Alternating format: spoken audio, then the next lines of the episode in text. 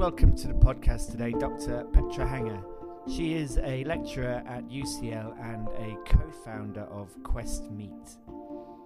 Uh, in her work at Quest Meat, she is focused on creating the building blocks for commercializing cultivated meat, which includes the creating the edible scaffolds, the uh, optimal growth media, and collecting the right cells for cultivation. All that and more is discussed here in this podcast. I'm Alex Crisp, and welcome to the future of foods.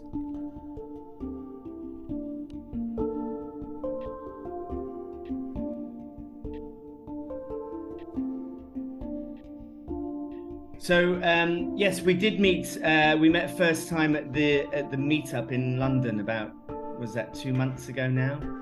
Yeah. And you gave yeah. uh, you gave a presentation um, on the growth media, the um, so animal free growth media, which um, I suppose there's been quite a lot of change since then, hasn't there? In the um, in the in the world of growth media, I just saw uh, I saw Omeat um, their their new uh, plasma based growth media called Plenty. Oh, okay. I wasn't aware of that one. oh, have you not seen that? So it's no. Um, yeah, that was just uh, that, that that was just a couple of days ago. So um. Oh, okay. You made me curious. Now I'm going to Google it so that I can learn learn more about their media. Have you heard Have you heard of Omeat? Um, actually, not really either. So they're a bit. They, they might be newer. Well, they've been quiet apparently. You know, it, it, says in their yeah, article. There's a lot of companies like that. They just go in stealth mode. That's right. Um, and then they only launch, yeah, almost like unexpectedly. Oh, yeah. Oh, okay, so they're Los Angeles based. Yeah. So they might be at the conference that you're going to, perhaps.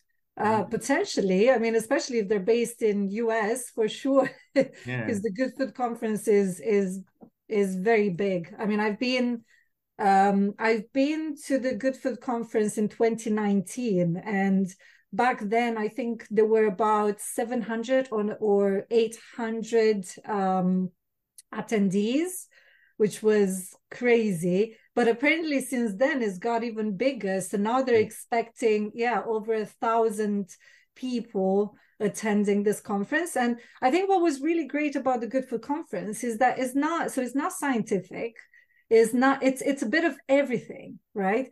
Mm. um, and it's open to the general public as well that is interested in learning more about you know alternative proteins and um, this this field. So it's not just for the scientists or academia or industry it's for everyone. And there's um, there's loads of investors well potential investors there there's media loads of people from media there's uh, yeah academics but even normal people because i remember i was talking to um, a group of ladies and they had no scientific background whatsoever but they were interested in in nutrition and they were interested in um, you know in learning more about um, foods in general and learning more about alternative proteins and plant-based foods and so on so I, mm-hmm. I thought that was very um, very different to the type of conferences that I would normally attend, like an academic.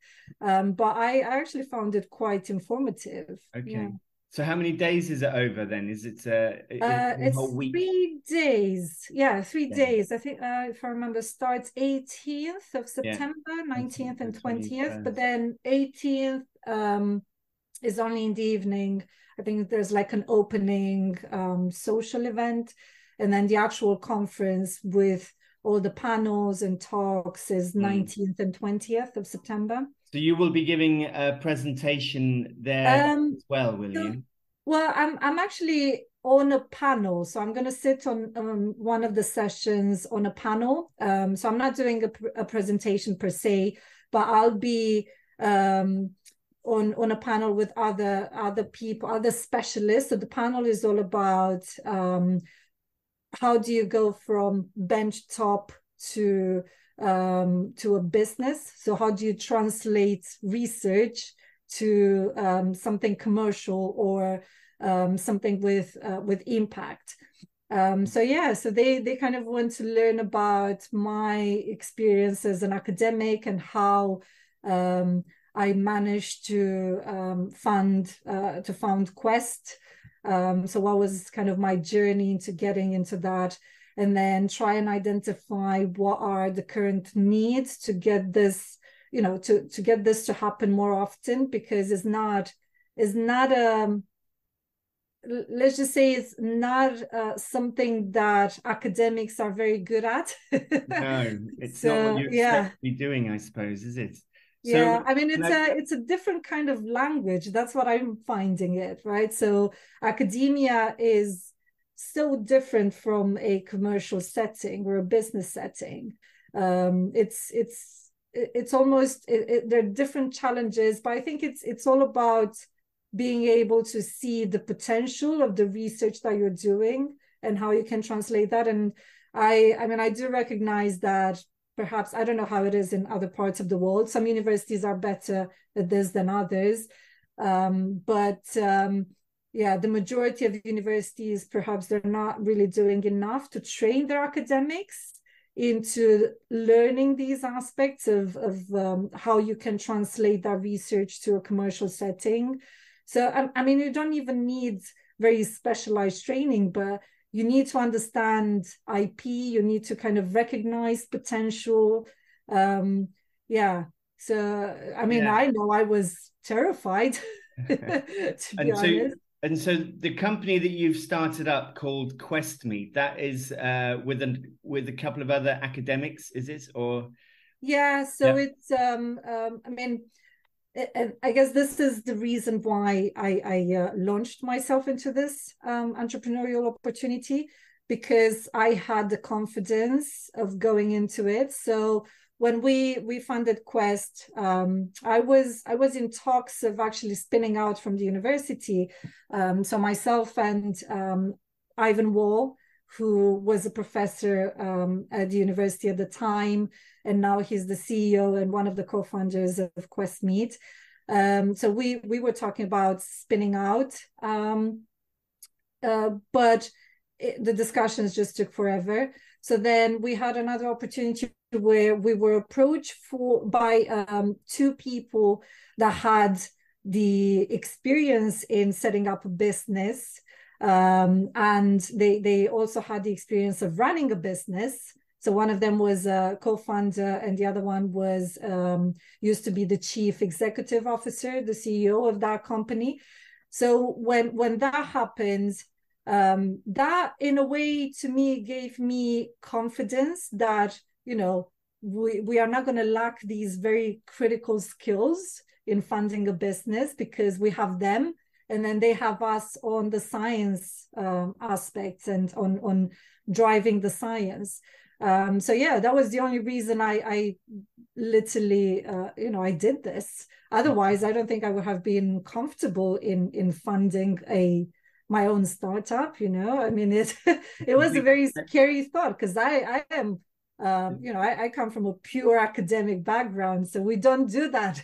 Yeah yeah it's, it's very big, unusual. it's a big step to make. So um oh, yeah and sure. so you're working you you you are a doctor um, at the university um, uh, and you started up questmeat when did you start that up? Just a few years ago right? It's quite new. Yeah so at the end of this month on 31st is going to be two years. Okay. And what yeah. do you do there at questmeat can you just sort of give us a little um, yeah sure. Yeah. so i i am um, well, one of the co-founders, but I also play the role of chief scientific officer. Um, so I I drive the science um, behind what we do at Quest. Um, and I guess my job, as in probably as in any startup or small business, uh, my job doesn't just focus on the science; it focuses on everything. so there's an element of of uh, um, managing the people in the lab. There's an element of actually going and being hands-on in the lab, doing experiments, and you know making decisions on different different things. There's an element of operations, so thinking about what we need, setting up licenses if we need for the different aspects um, of research that we're doing, or um, I don't know, uh, health and safety, all of that. So I, am kind of doing every, you know, everything that's really needed And then on top of that, uh, meeting with investors, with our CEO, with Ivan, um, presenting at conferences, you know, or or events, and and kind of um, explaining what we do at Quest, talking to other businesses for collaboration. So it's it's pretty much a little bit of everything, but the science is is the major bit that I'm um yeah i'm responsible i'm driving. Yeah and that science is uh is around uh, animal cells and um growth media is that, uh, is that right? yes and more. And more. So basically yeah so basically quest um is a b2b so it's a business to business um has a business to business uh, type, type model. Um and our mission is to support the cultivated meat industry by providing ingredients that could help make the cultivated meat products affordable and sustainable because obviously that's the only way that you can reap all the benefits of, of uh, these novel foods. Um, and we do need to think about long term, um, of course.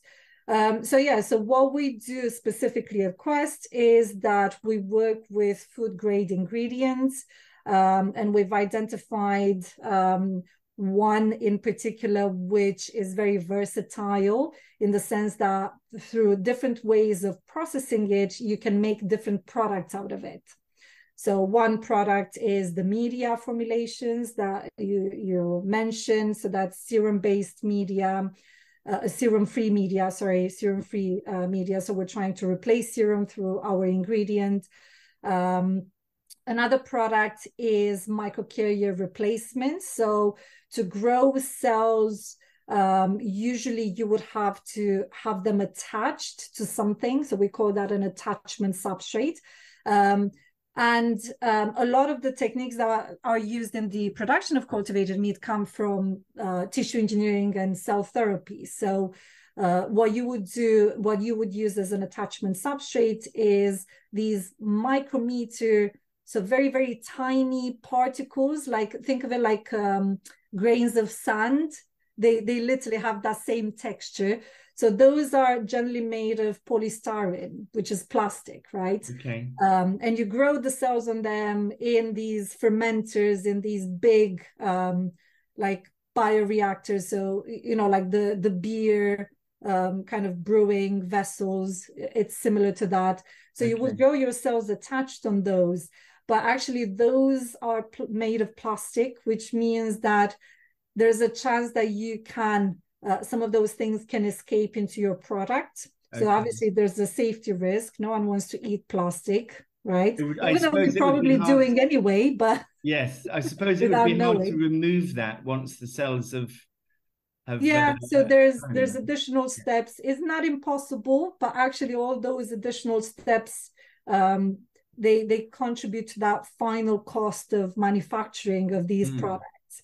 Um, and and as i said some of them will slip through so they okay. will be present in the final product so obviously those type of microcarriers those type of attachment substrates they're not really fit for purpose yeah mm. not not for this application not for foods okay. so what we do at quest is that we can process this ingredient into um, something that we call a microcarrier replacement that basically acts the same way right? Um, but it's food grade and actually it can contribute to the taste uh, well not the taste to the texture of the product at the end. So you don't even need to remove the cells from these. You can just leave the cells in and make it a part of your product of your final mm. product. Um, yeah. yeah so that's one of the other products that we have and we're also looking at processing this ingredient into something else something like um, a coating. So when you do, when you culture cells in small scale, uh, so not in these fermenters, um, on you know on the bench scale, let's call it that way, you you have to use these tiny flasks. But for some cell types, like the muscle derived cells, you need to use a protein coating but that tends to be pretty expensive and again it, it, comes from animals right so ideally, you want to minimize the use of those animal derived products. So this ingredient that we have, we can process it to form something similar um, and use it like a coating, but it's not animal derived. Yeah, it mm-hmm. still has the proteins and it will still help the cells attach, um, but it's without the detrimental effects of animal. Yeah. Okay. And so that's a coating that goes over the cells. Did, did you? No, so the coating goes over the flask, and then the cells go on top. Yeah. Oh, I see. Okay. Yeah, because it, it, it basically what it does is like think of it like this this cushion. So it helps the cells attach and stick to it. right. Okay. Yeah. So stick to the vessel. And so you have uh, four main products. Then you yeah categories yeah. of products yeah categories and you are and part of your your agenda i suppose is to is to remove animal uh products entirely from the process is that is that is yeah that yeah so ideally that's that's what we're aiming for um because we are thinking of sustainability mm. in the long term and you know animal derived products they come with a series of question marks when it comes to sustainability because of obvious reasons. Um, so yeah, so what we are trying to do is replace all of those components, but our aim is also to make them lower cost than what currently exists, right? So mm. if you think when you're producing cultured meat, if you're putting something expensive at the start of your manufacturing, of course you're not going to get something cheap at the end right, right. Yes. so you have to have something that's lower cost at the start so that you can get that low cost that mm. we need with these. Because at the end of the day you know we're trying to make a, a, a food. We're not trying to make a cell it's therapy.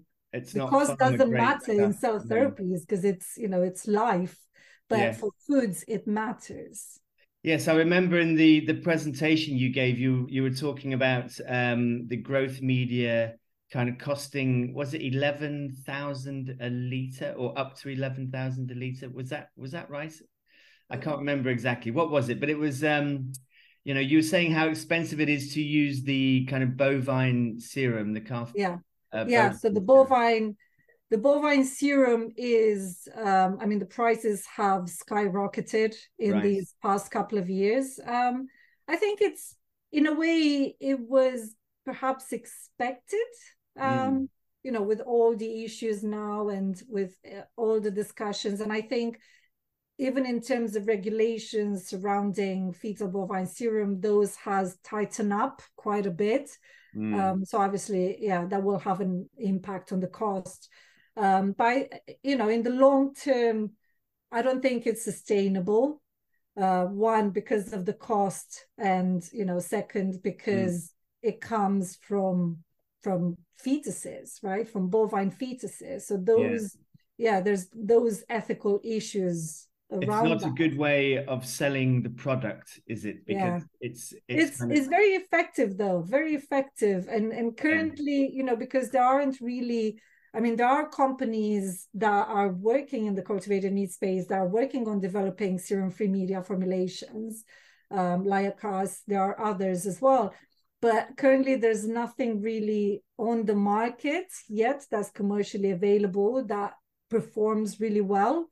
Mm. Um, so yeah, so it's it's still this. I mean, we still need to use fetal bovine serum at this stage for any sort of research that you do until something becomes available or until you know us as quest come up with a formulation that we think is really good and that is ready for commercialization. And are you able to talk about your products? Um, you know i know that there's quite a lot of secrecy in the in these um, closed door experiment lab stuff. So you know you mentioned that the presentation uh, mung beans, algae, and and um, uh, and worms.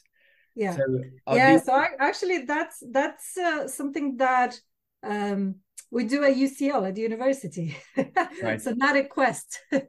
oh, I um, see. Okay. Yeah. So that's that was one of the projects um, that we we have at UCL. It's a PhD project actually that's looking at um, different components that again are sustainable So those were some of the categories of, you know, food grade powders that we mm. came up with that we thought might be good candidates to test to mm. see if it works. Um, yeah, and and particularly um, faba bean, which is um, it's something that could sustainably be produced in the UK. So the focus was specifically on the UK.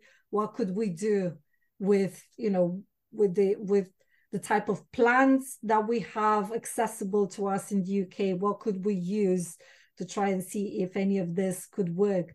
Um, yeah, so it was it was actually a very interesting experiment that my students did um, to try and look at this um, and they they got some really interesting results. It wasn't quite well. It, it still needs more work, obviously. Okay.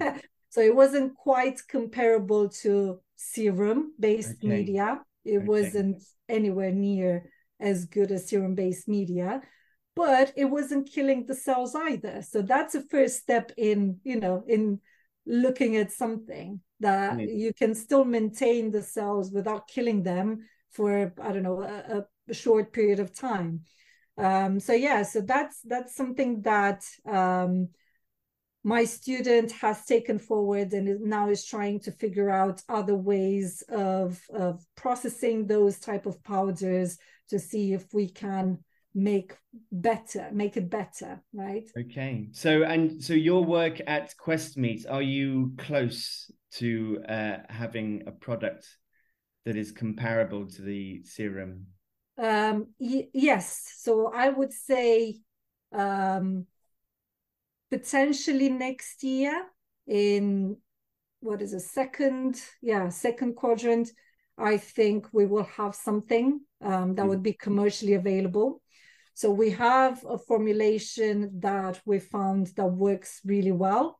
Now it's all about making sure that we can test it with the different cell types and making sure that in long term it also works because i think sometimes this is the trouble you can get it to work for a short period of time but then actually if you do prolonged culture you find out that the cells yeah get modified. So um, yeah so this is what we're working on now. And then obviously doing all the testing thinking about the commercialization aspects of it.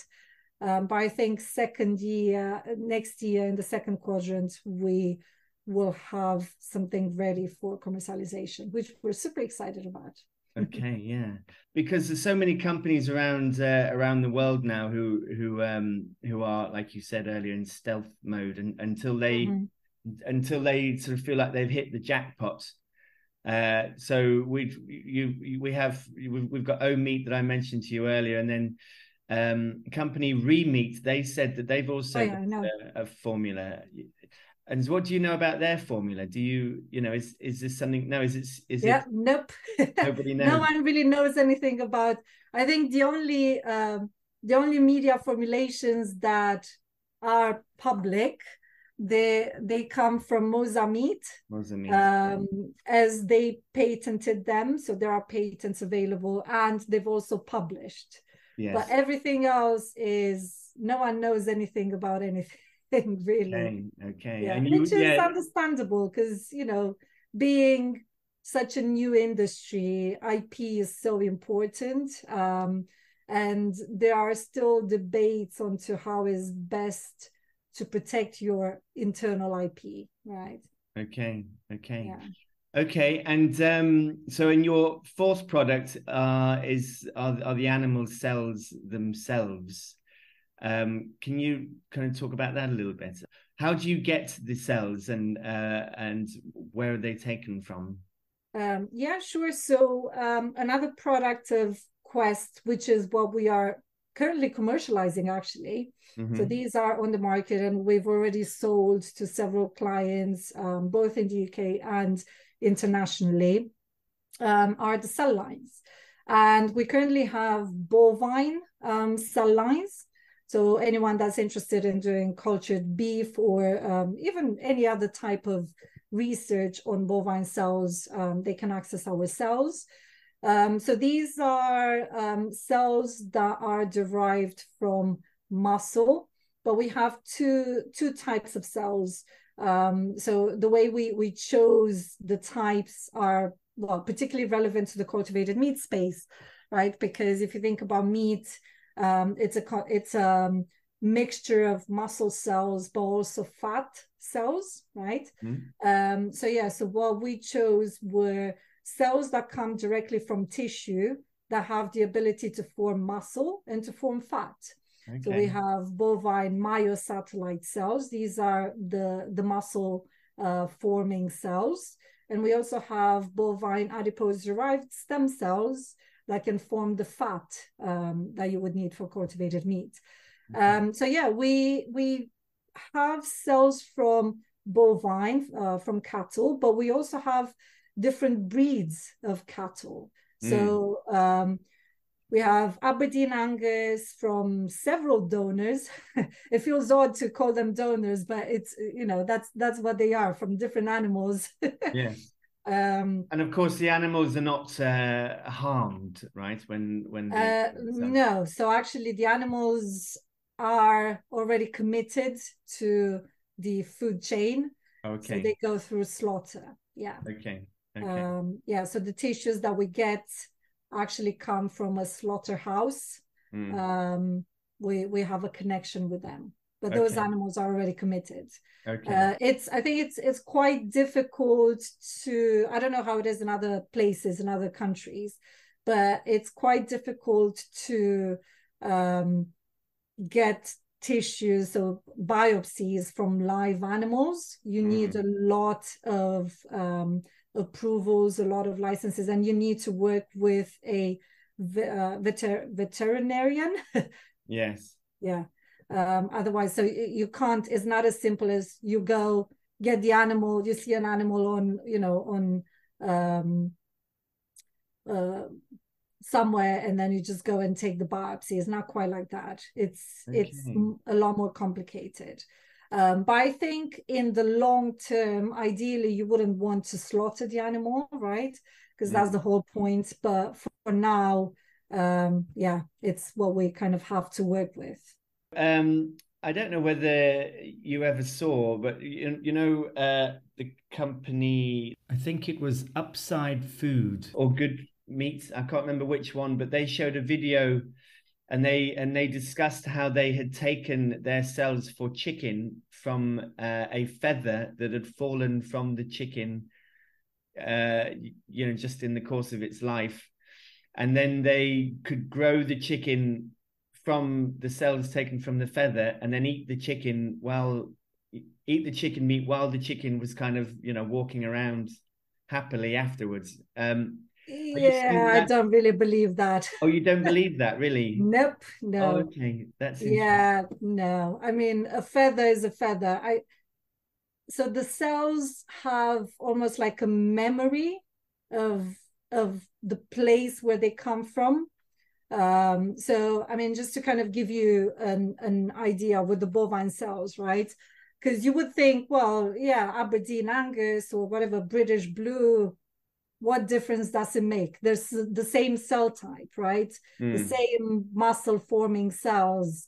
Uh, what could be different? But you can't be more wrong because actually every single one of these cattle um, breeds they look different, right? In real yeah. life, if you put an Aberdeen Angus and a British Blue next to it, yeah. you can see very obvious differences.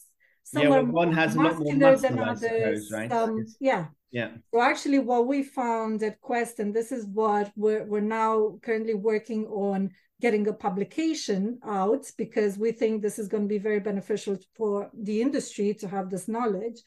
Um, we found that the cells from the more muscular breeds are actually a lot better than the ones from other breeds that don't have the same characteristics. I'd right? imagine so, Arnold Schwarzenegger would, would agree with you.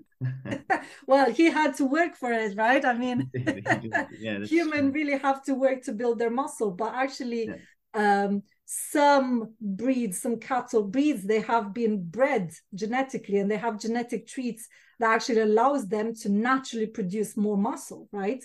Right. Uh, and it, British Blue is is kind of the equivalent of Belgian blue. So I don't know if you've ever seen a picture of that, but they're like the hustle you know the the um yeah of of cattle right? They're huge. They're so muscular. You know there's a yeah. reason for it because they have this genetic trait to it. Is that not steroids that they get given? Is, no. is that in their is that in their cells? i don't think so no.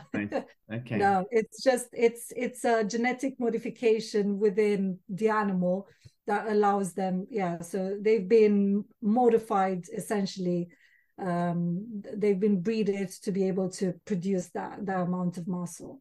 And so their um, cells yeah, so we have that we have the equivalent of that, which is the British blue. Okay, and so their cells grow easier in the. Um, in they grow faster. Faster. They grow significantly faster, and actually, they form more muscle as well. Okay. Okay, so um, you know there's a lot of questions um, that com- that I, I, want to ask but how did you get into this industry in the first place? Um, you know what drew you to the world of uh, of cellular agriculture? Yeah um, so i think i mean how just to kind of go back to where i come from so i, I was an academic at um, aston university and um, one of my postdocs at the time she she came from a nutritional um, background and she was very very interested in nutrition mm. so she was the one that back in 2018 when all of this was very very new she she introduced me to the concept and she said well you know because her postdoc was coming to an end and she needed a, a you know a next step so she mm. said well will you support me in putting in an application for a fellowship um, and there's uh, there's this uh, grant funding opportunity through a charity that's based in the US, which was the Good Food Institute. okay. Yeah. Um, and she said, "Well, let's let's put something together. Let's put an application in, and it will be about cultured meat." So we've put this application in, and we got it. We got the funding from the Good Food Institute. Yeah. We were, um, yeah, we were one well, we were the first in the UK to get funding from the Good Food Institute. And actually, that was the first round of funding that they ran. And it was open for, you know, globally. It wasn't just for the US. Um, so, yeah, so that's how we started a project in the cultivated meat space. And actually, I think the more I, I learned about this concept, the, the more I found it fascinating. And you know the scientist in me could see all the opportunities for innovation right? Because yeah. there's so much potential. But then i absolutely loved the fact that it's it will be about making meat yeah? So making something that comes from an animal and you wouldn't you wouldn't need to slaughter to kill that animal for it mm. i i found that absolutely amazing because i i love animals I yeah. have two cats of my own, and actually, believe it or not, when I was young, I had a, a pet chicken, and I loved her. I absolutely loved her. And uh, yeah, and my parents decided to kill her one day, and they made soup and whatever else. And I knew, I was only, I think I was only five years old at the time, and I refused. I absolutely refused to eat that food, and my parents just didn't understand why you know maybe yeah so i think it was it was that. that. and you know i i absolutely loved the, the, science behind it the innovation potential for that and yeah. yeah and the fact that in the end in the long term you're basically doing something that potentially has a very big impact right on on Absolutely. animals on the way we do things absolutely you know that's why i mean that's i suppose that's my draw to the industry as well because it seems like it seems like the the only viable solution to uh, a pretty kind of brutal reality that might be coming mm. around the corner if we don't if we don't create this industry then it's just going to be kind of factory farms yeah. with uh, with kind of horrible lives for you know millions of animals so so yes it, it it does seem like the the best and only solution and how i mean how long do you think it will be before uh it, it, it becomes viable before like scale up uh, mm. you know first of all before it's possible to create meats without using any animal products um, perhaps apart from the cell itself yeah um, so i mean if you if you think about the um, the very recent milestones, right, for the hmm. industry, mm. which are huge. Yeah. Um, and that's the the two approvals in the US yeah. uh, with cultivated chicken products. Um, well, I think so. Upside Foods, they've um, they've made. I can't remember where exactly I saw it, but in one of the articles, they um, they said that the their product will initially be um, available in a Michelin star um, restaurant, yeah. which I think in a way is kind of a interesting approach to it. Maybe smart approach because it, kind of gives that experience. It's the only possible said, way, isn't it? Pardon? I said I suppose it's the only possible way uh, because it's still very expensive to make. So yeah, it is quite expensive, yeah. Yeah. Um, but they said that they are expecting that within three years, their products will be low cost, well, cheap enough essentially to be available in supermarkets or more of a maybe slightly higher end supermarkets. Yeah, so I know Upside, they already have their facilities and they can produce this at scale, but mm. it's hmm. just bringing those costs down. Um, and my understanding is that their FDA approval for commercialization is currently still based on FBS, so on serum uh, mm-hmm. me, uh, used in the media. But actually, they're working on their own serum free media formulation um, to try and replace serum and also to bring those costs down. Because at the end of the day, the media is is the main cost driver for the manufacturing Mm. Uh, and I think because companies like Quest um, and and Multus, which you might be aware of in in London, um, and a lot others in the world are working on media formulations. Um, I think there's a very big chance that those costs will come down significantly. Um, so yeah, so fingers crossed. Yeah, those products come on the market because I think at the end of the day, that's what will help yeah okay and of course they would have to reapply for permission once they kind of change um, my understanding is not uh, my understanding is that they don't have to the, go, uh, go to the whole process again mm. but what hmm. they can do is is make an amendment okay. to their process so only certain steps will be reviewed yeah okay and of course, uh, we we also we also have we also have Aleph Farms applying for permission. Oh yeah, I saw the, that. That's actually a big milestone. That was quite unexpected, I have to say. Very unexpected because they've applied in the UK, uh, Israel, Singapore, and uh, Switzerland, but not in the USA. So I I was I which I thought was quite. I think in a way I can kind of understand why. Maybe because you know they're they're waiting a bit more a bit longer to see what happens with their applications here in Europe. Mm. And actually going for Switzerland, I think was quite clever because that will give them access to Europe, to the European markets as well. Mm-hmm. Um, yeah. So yeah, I think that was a very smart move for sure. But why Let's the U- what happens? Why the UK? Do you think? Have you had Have you had any dealings with with the FDA at all? Are you sure they actually applied the for the UK? Because I don't know. Are you sure they've applied for the UK? So yeah. I know I've read about yeah Switzerland and Singapore and obviously Israel, but I didn't know. Well, their announcement that they made, their announcement was the UK and Switzerland, and I contacted them to ask them. Um, oh, did you? Okay. I didn't know about UK, so I knew about Switzerland, and yeah. at least that's yeah. what I've seen in one of the posts. Um, yeah. Yeah so yeah interesting. So yeah we'll see what but happens i guess in a way is because uk doesn't belong to europe anymore right? Um and to be honest uk is a good market and i think the the view of consumers in the uk because um, I, I, think people are very open right to mm-hmm. to um, novel foods or to um, adjust their i don't know their diets um, I think people in the UK are probably a bit more conscious about environment, about animals, so they are willing to take that extra step, you know. Okay. Okay. Uh, and it's actually quite interesting as well because I was talking to so my my contact at the slaughterhouse that we work with, and he was saying that throughout the the years he's actually noticed a significant decline in the number of animals that come to them for slaughter, okay. which obviously kind of implies a lower demand for meat in the UK.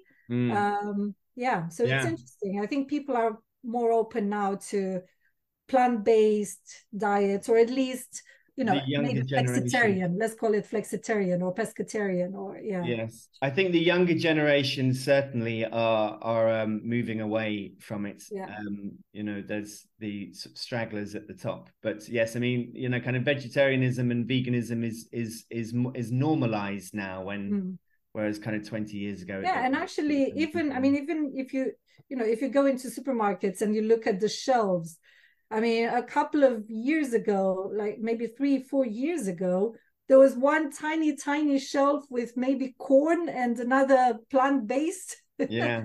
and yeah. now it's like it's a whole aisle of you know products. It's a massive um, industry, um, isn't it? Yeah. And then um and they've and, and uh, they even they they got a lot better as well. Yeah. The taste, I mean, they taste so much better, so much nicer, don't they?